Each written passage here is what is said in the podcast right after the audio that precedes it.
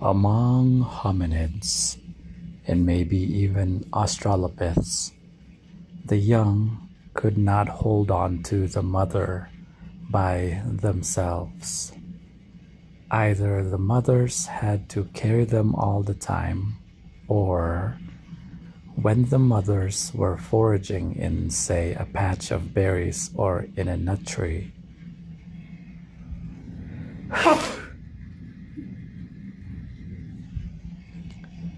They put their young down, they might well have developed a vocal patter to reassure the offsprings that they were not abandoned. Hence, motherese, even perhaps a kind of singing, upon which platform in due course, but nobody knows when, proto speech might well have arisen, understandable by both male and female offspring, but perhaps more used by the females while, as some scholarly wags like to say, the males were off somewhere hunting and inventing the Pliocene Pleistocene version of Monday Night Football. Were females then the main engine behind the development of the human being's most astonishing talent, language? Language is, Alison Jolly has written, a hugely important skill claimed for the traditionally disadvantaged sex. I would like to think it true, and true because of women's role in the hugely important nexus of human social relations. Unquote. Nothing else makes as much sense.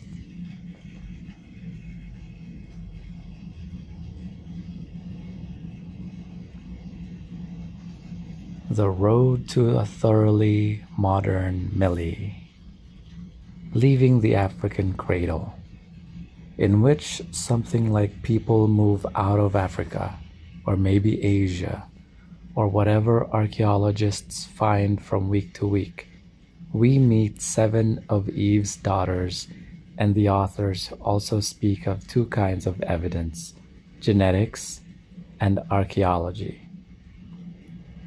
The two most famous people of the late Pleistocene, a period that began some 145,000 years ago and lasted to the beginning of the present period, the Holocene, starting 10,000 years ago, are women.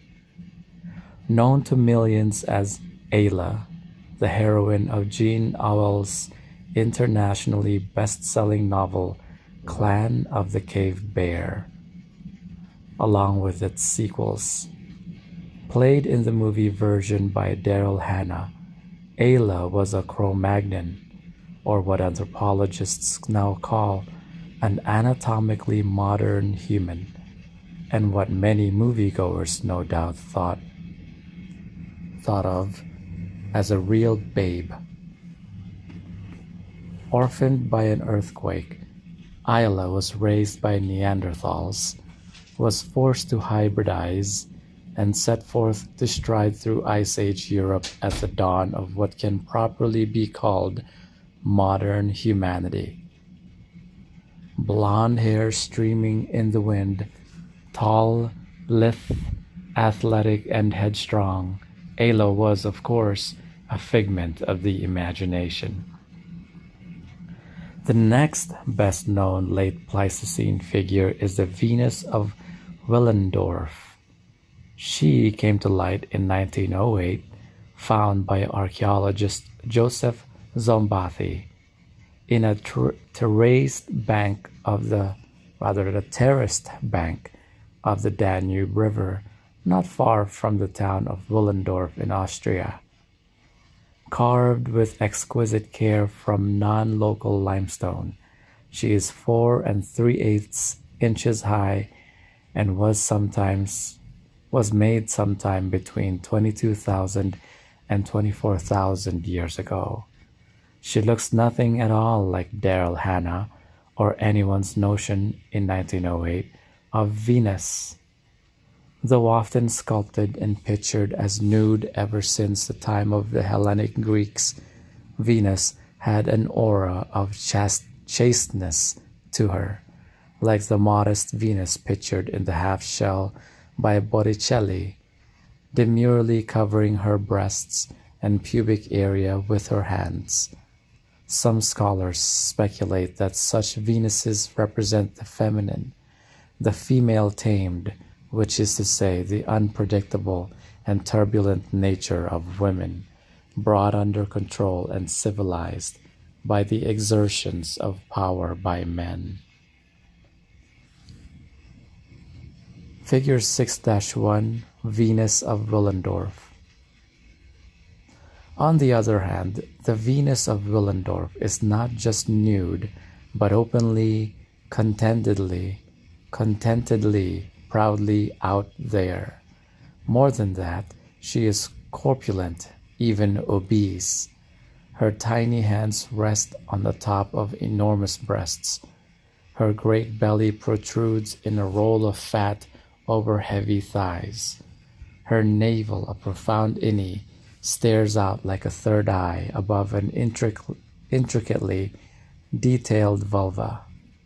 She has no face, only what appear to most observers to be braids of hair wrapped around her head. So she was not intended as a three dimensional portrait of some actual woman, but an abstraction. Theories of what she represented abounded over the years. She was a goddess, or at least a symbol of fertility, a figurine that could magically promote fertility. But was she pregnant, representing the wondrous mystery of reproduction and birth? No, she was just fat. Were Rubenesque women the ideal of female beauty in the late Pleistocene? Did late Pleistocene men or women or both possess some sort of ideal of female beauty? Maybe she was a portable sex object that some man made to while away the nights in hunting trips, recalling that when first found, she was she was stained a bit with red ochre. Some said that she was represented that she represented menstruation and obviously had been crafted by a woman, not a man. She has also been seen by many uh, as the overall and universal mother goddess. The Venus of Willendorf is by no means the earliest such representation of the human female form, nor was she the first to be found. A French marquise had found one headless, armless, and also footless in the Dordogne 45 years before the Venus of Willendorf turned up. With a bit of snobby sarcasm, he called his find the immodest Venus. So the find at Willendorf was called a Venus too, and she became the very icon of prehistory even though we may never know for certain exactly what her creator had in mind when making her. But what is really important is that the carver had something in mind. The figurine was a figment of the imagination. She represented something, stood for something beyond her four and three eighths inch high being. By the time she was made, in other words, people were thinking symbolically. Not only could a figurine stand for something and have meaning, or even many meanings all combined in one object, but such complexity of thought means that unquestionably, by this time, people were using words that stood for things not present in either time or space. They were representing the natural world around them, and more likely, more than likely, a spiritual world that lay beyond their senses. And besides creating figurines, they were probably uttering spoken words and sentences as well as producing painted images, bodily adornments, and surely rituals, songs, and dances. To the natural world and the social world had been added a complicated matrix of symbols and meanings that were passed on in history. In other words, these people interacted with their world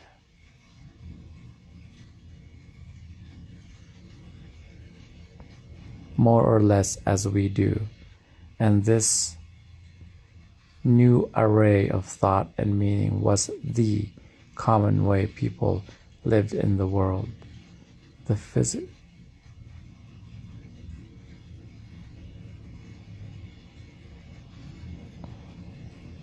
These physical representations of things are the palpable signs that the genus Homo had produced a species that was not just anatomically like us today, but behaviorally, mentally like us.